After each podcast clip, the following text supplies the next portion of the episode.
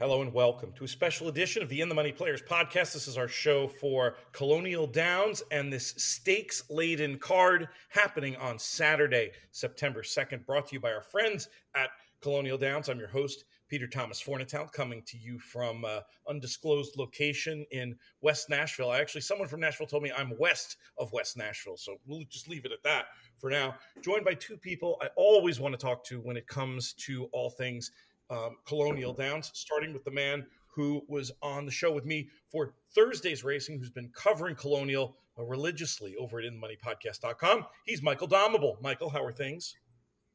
Things are good, Pete. Excited for another big card. A lot of stakes racing. Um, fun to see these these uh, Virginia bred and Virginia accredited horses get another opportunity to to go at each other. They're they're a fun group. We also bring in another special guest. We haven't gotten to see her on the Colonial Downs simulcast feed this year because she's been busy up in the Northeast, busy about to make history, I might add. She's behind the mic at Parx. She's also somebody who, if you listen to our shows or, or watch our shows, you've seen a master of selfies, so many other things as well. Jessica Paquette, welcome back to the In the Money Airwaves. Nice to be back and nice to be here to talk about some of my favorite horses and one of my favorite places. I'm, of course, sad to not be at Colonial Downs this weekend, but they'll put on a great show. And the Virginia Bred and Virginia Certified program is a program that's continuing to develop and t- continuing to grow. It's a great place to raise a racehorse. That's for sure, because rich history that as well. Well, how does the Virginia accreditation work, Jess? How what what's how's that different than your typical state bred program, and how are we expecting it to uh, evolve over time? So the, it came to place um, when racing in the breeding industry were kind of in a little bit of turmoil down there to incentivize folks to continue to support the breeding program. To become Virginia certified, you have to reside in Virginia as a young horse for X amount of time it's early. I'm like a third of the way through my coffee. I do not have all the details on this, but I was hoping that um, after all the time I've spent in Virginia, that maybe I'm technically Virginia certified at this point as well. That's how I'll introduce you the next time. The next time you're on the. Please do. I've been called worse. let's dive right in. No, that was an excellent description, and that's exactly my my understanding. If you made me guess a time, I'd say it's like it's like six months or something, and it seems to be working and something that's you know continuing to keep the program on its feet. And as you can see from some of the horses competing today, it's a program headed in the right direction. Let's talk about the second race on the card. This will be two o'clock Eastern. It's the Burt Allen Stakes going a mile and a 16th on the turf for three and up with 150 in the pot. Nice little purse here. Field of six assembled. Michael will bring you in first to get your thoughts on this one. Yeah, I was a little master of the obvious on this one, landing on the number four, Paleo, uh, who's probably going to be the favorite. But I just was, I was able to make negative cases on pretty much every other runner in the field. Um, and this one, I actually think um, is kind of hitting his best stride. Uh, his win at Colonial, um, it's worth noting that the Stidham barn was really cold to start the meet, and this was kind of the horse that broke that trend and and won pretty easily against a good field of allowance horses. The second place finisher came back to win on the on the million day undercard. Um, so I, I, landed on um, on Paleo here, just just thinking he's a very likely winner in a race where I think the shorter price horses I can the other shorter price horses I can make negative cases on. Jessica, how about you? Is it all about uh, Paleo, or do you have another way to go for us? Well, I'm a big fan of the Stidham Barn and of Dars, the ownership uh, of this horse. However, one of my real downfalls sometimes as a handicapper and horse player is I get very stuck on a horse. And that's where I am with number two. Wow, what a summer. This horse's maiden win at Colonial was he was physically the most impressive horse I saw that entire season at Colonial. I remember him walking into the paddock and like I had to pick up my jaw off the floor. He just was so put together and so well developed for a young horse. And he is to a certain extent a good example of a horse that was super precocious and now that everyone caught up with him, maybe he's not actually that good. However, I still, I still, I always go back to that day, that look, that maiden win, and then that big upset win of the Penn Mile too, right? I at least had him that day as well, thankfully, because I've been chasing this horse all 18 starts at this point. I thought his last effort at Delaware was actually pretty decent. He didn't have a great trip that day. That was a kind of an encouraging step back in the right direction after a pretty lackluster form this year. So I do have faith back on a track we know he likes. He can return to form. That that'll happen. You know, they'll they'll sometimes horses in in certain places will just snap into snap into place, and I I can see where you're going with that, and not really that far off on on form either. Let's fast forward to race number six, the next one of these Virginia bred slash accredited stakes we're going to be talking about. We are on the turf once again, going a mile and a 16th for the Nellie Mae Cox Stakes. Jessica, for these fillies and mares, Jessica, we'll keep it with you. So this is a fun one. I have we have a Parx horse here that is eight danzas. Who I'm always surprised when I see the see horses that I have called out of town. It's just not something I'm yet used to when I'm scrolling through past performances and go, "Hey, I know that one." Um, but I, I, think she's in some pretty deep water here. There are a couple of horses. One is a little obvious. One's a big price here that I really like. I think number eight, Galilei, the horse to beat. Her effort last time really encouraging. Everything went against her that day. Horacio Karamanos, there is no one better on that turf course. And people still don't always get that. When you're seeing these Karamanos horses on the turf at a pretty decent price, like they're probably live.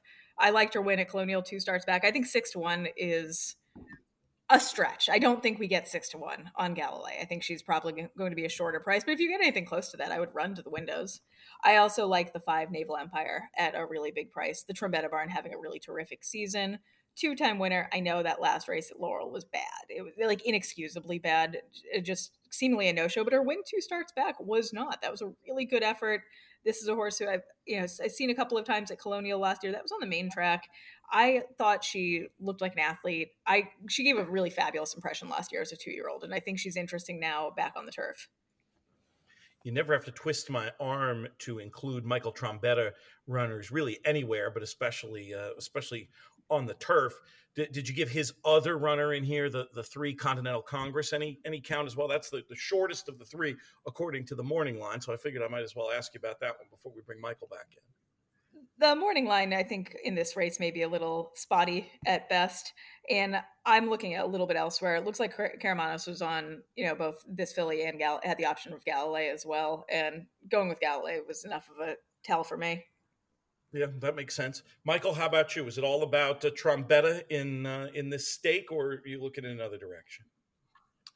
Yeah, I like a couple of of Trombetta's run- runners um, for backups, but I really think that the number one Princess Theorem holds a significant class edge over this field. I mean, this is the first time I believe that she's um, back running against uh, Virginia certified company since her win in this race two years ago And we got seven to one that day. I don't think we're going to get anything close to seven to one today or tomorrow, um, Saturday. That uh, because I think she'll she'll actually be bet down off that two to one morning line, in my opinion. Um, uh, running against horses like White Beam, Market Segmentation, those are Grade One winners. If you look at if you're a subscriber to the Timeform US race ratings, like I am, her last race at Ellis, which was a preview for their uh, their Kentucky down the, the Kentucky Down Stakes races, that race rating was a 126 and that's that's like grade grade 2 grade borderline grade 1 quality of a race rating. And so she didn't do much running that day. That's a little bit of a concern. That's why i'll have a couple backups on tickets uh, but i think she's far and away the most likely winner got it and the other thing is she'll get an inside post today where she's been mired on outside posts for for most of the year uh, so far and and one last point on not to to belabor the point the the positives of a of a likely sub two to one favorite. But uh, when Brendan Walsh brings horses to Colonial, they they often run really well. He's got a significant positive ROI um, over the past five years at, at the track. So um, I think Princess Theorem is a very likely winner. I would use the two Trombetta runners that Jessica mentioned, the number five Naval Empire and Galilei, as as two of my backups. Um, I don't know how you can watch the the July 15th race, the Brookmead Stakes, and take anyone but Galilei out of that. Uh, she closed into a, a, a paceless race, so I think the way to play this is to to to take Princess Theorem, toss the second and third choices on the morning line, and try to get in uh, either Naval Empire, Galilei, and the one other horse I'll throw in was a massive price is the number nine. Don't tell Darren. I didn't think she had a great setup um, in her win, and she was able to close down that field. She seems to be coming coming uh, coming into her own as a turf horse. Um, and so, as at a massive number, I would want to try to throw the number nine into the number. You were you're kidding around about uh, giving a, a, a, strong case for a short price horse, but of course, in uh, an exotic betting world, it's very often still a useful thing. And this does kick off a late pick five that has just a 12% takeout. Definitely one of the places you might want to take a stand in this card and pressing Princess uh, Theorem could make sense. But I do like the idea of backing up with those uh, with those Trombetta runners as well. I think that's how I'm going to approach it. That late pick five continues with more Virginia bred stakes action. We've got the Meadow Stable Stakes, great name. We're going five and a half on the turf this time. Field of seven going postward. Where is your eye drawn, Michael? Yeah, I only need two horses in this race to get through the sequence. They're going to be the number four, Determined Kingdom, and the number five, Grateful Bread.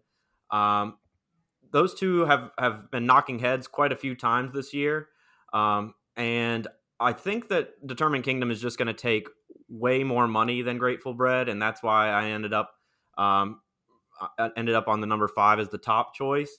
Uh, Determined Kingdom was super super impressive uh, when he won the the Punchline Stakes on the opening Saturday of the meet, and visually it looked like this is a open stakes quality horse. But that's why you have to kind of temper your enthusiasm a little bit. Wait till the speed figure came back, and it didn't come back anything too too wildly impressive.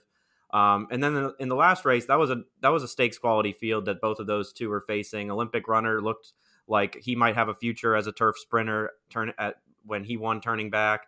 Go Bears Go is a really solid runner for for Wesley Ward.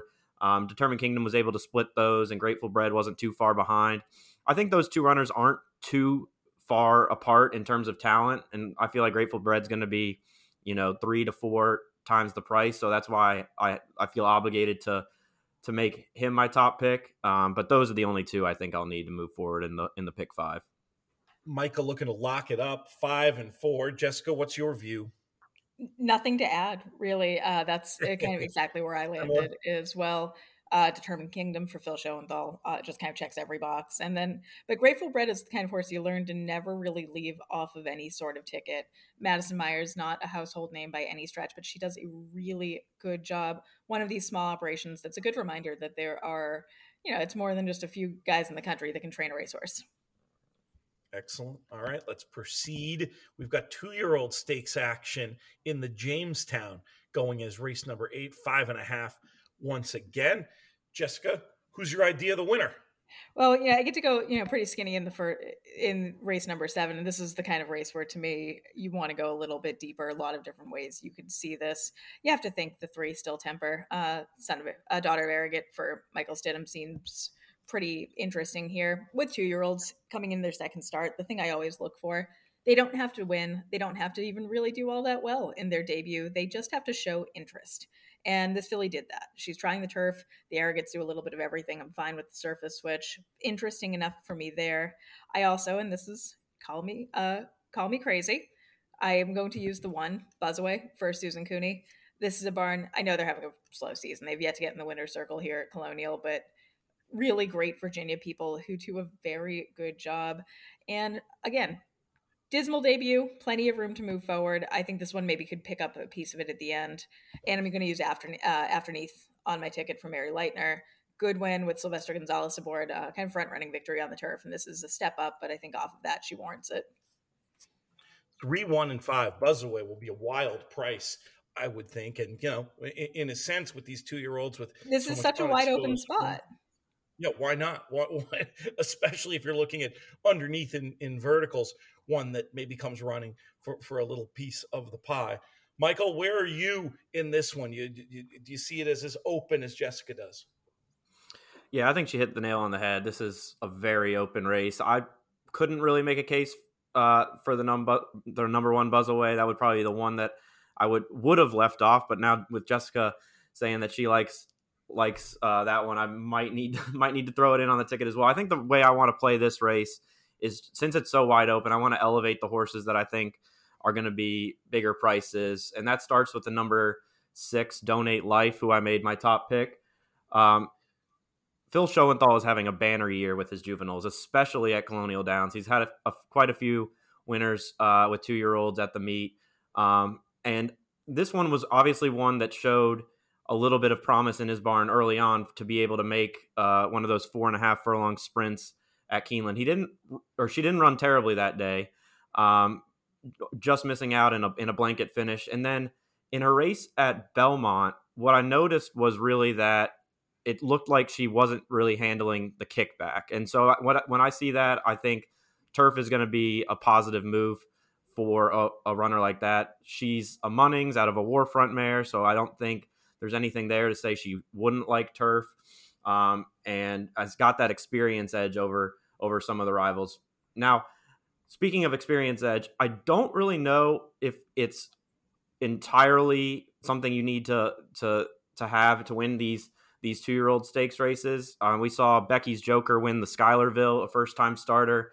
Um, sometimes when they have big when there's big purses, run uh, Barnes will hold back and and point to this spot for their debut, um, and and hope to get all the money right away. So I'm I'm going to use the number eight Fielding Lewis as well as an A. Um, Gallardo is leading leading rider of the meet, sees fit to ride, and uh, this colt is a half to Tufani, who is a good turf runner who is actually running in the in the race uh, the race prior to this um, on the card. So the six and eight would be my A's. I can really make a case for a bunch of other ones, um, but I want to elevate those horses that I think are going to be decent price.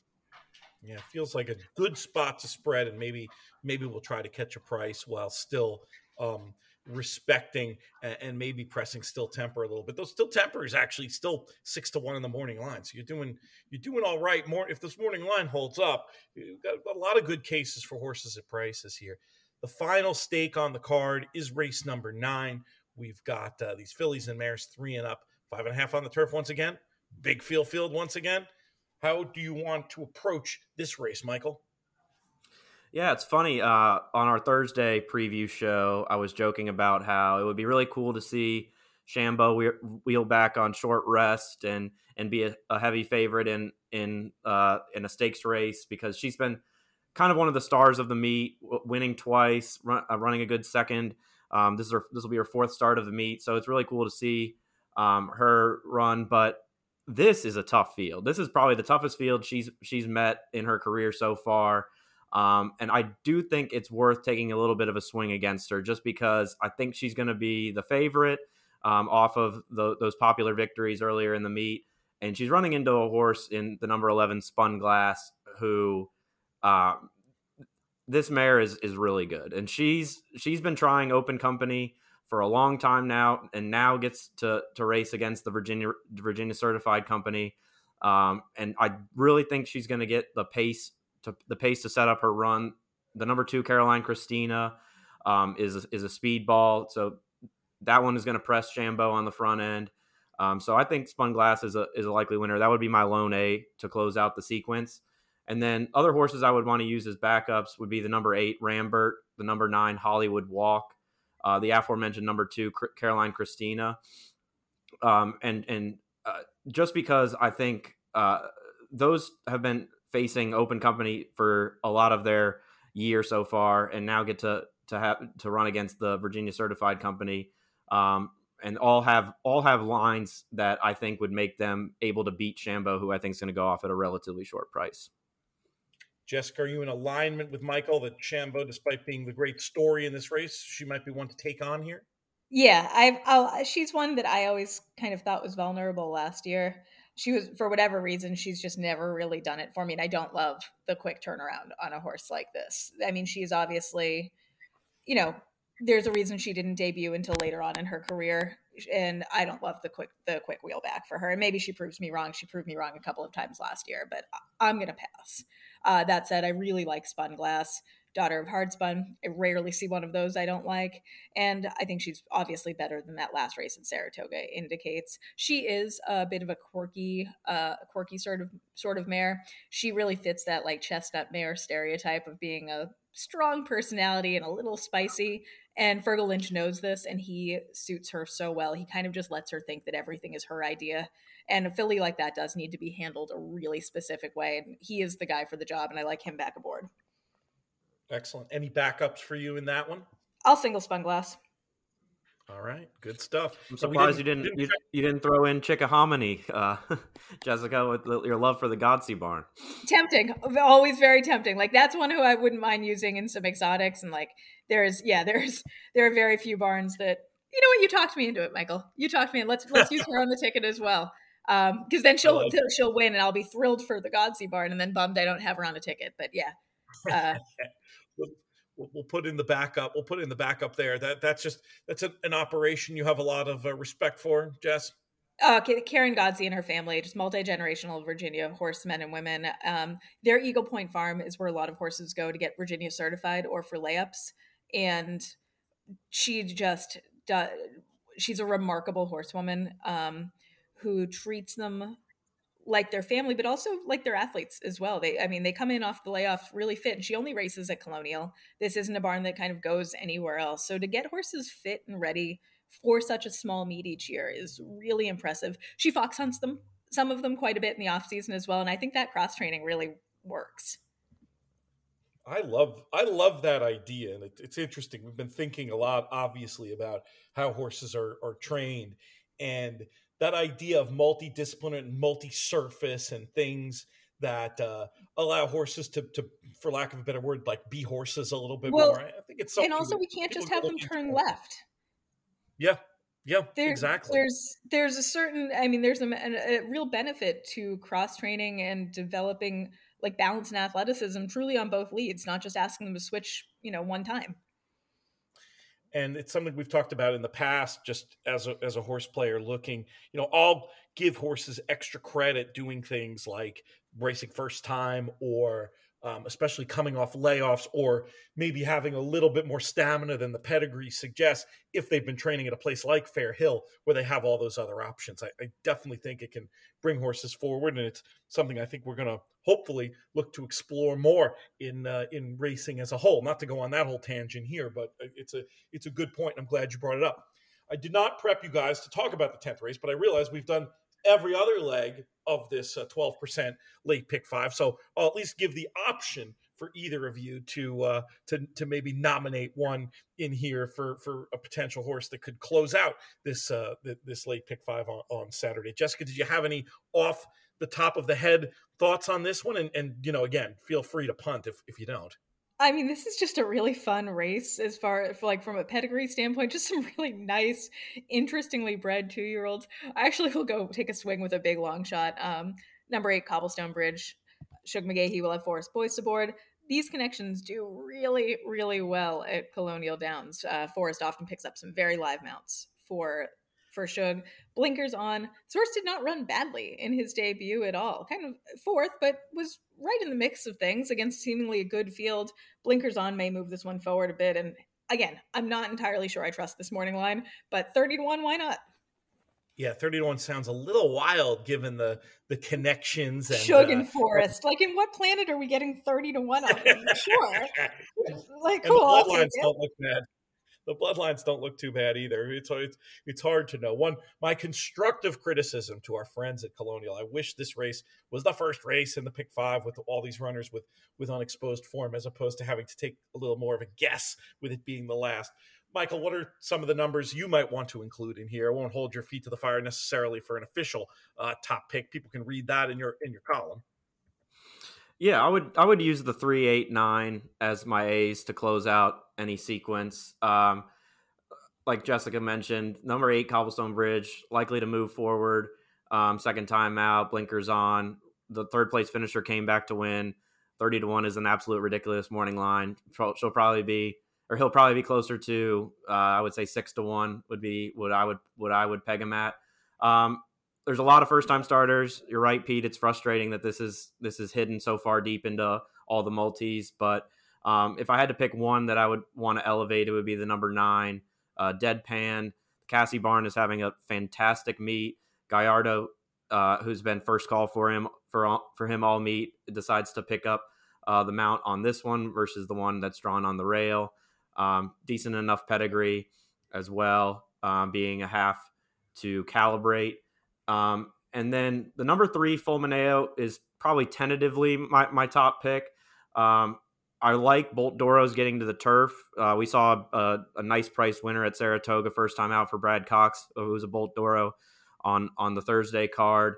Um, this is a big a big colt. Um, I think the stretch out is definitely going to work for him. The switch to turf is definitely going to work for him.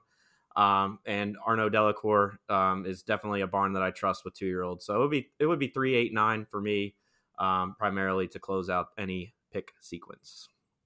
One I have to throw in uh, just as one that need would I'd need to include on on any spread ticket just on the blood the six round top by Warfront out of the Dynaformer. Dam, who knows? Might need a run or whatever, but uh, I, I, wouldn't be getting I wouldn't be getting beat by that one. And the fact that the, the that Graham Motion is doing the the saddling another another positive in that one's corner. It's a tricky race, and it's a watch the AEs race too with Noble Wave. Um, very very live looking. Uh, currently in the 11 post might well draw in. So a lot of different ways to go there in the nightcap. And uh, that'll do it, team, for this show. Really thrilled to have you guys on. Michael going to continue to read your stuff at inthemoneypodcast.com. Jessica will be listening to your calls. Did I tell you? Did I tell you the story, Jessica, of I think I did tell you the story, but I don't know if it was on air or not about wandering around uh, Windsor Racecourse on a Monday night on that trip to England I made back Tell in. Tell me uh, again. My self esteem needs it. I okay, so I it was just great. I was just wandering around and I heard a voice, a familiar voice out of the out of the corner of my uh, ear, and sure enough, it was you uh, calling a race at Parx and the various degenerates uh, gathered around the screen, uh, cheering in their bets, and it uh, it was nice. It was a little, you sounded fantastic, and it was a little a little taste of home while I was on the road. So that's really nice. That that warms that warms my heart. Excellent. Well, we'll be we'll be talking more to you hopefully in the upcoming weeks. We've got a lot of good stuff happening, uh, a lot of good things cooking regarding Parx and the big day. We'll see we'll see what happens with that. But uh, that's going to do it. We'll thank uh, Jessica one more time, Michael one more time, our friends at Colonial Downs for sponsoring this show. Uh, for In the Money Media, I'm Peter Thomas Fornatale. May you win all your photos.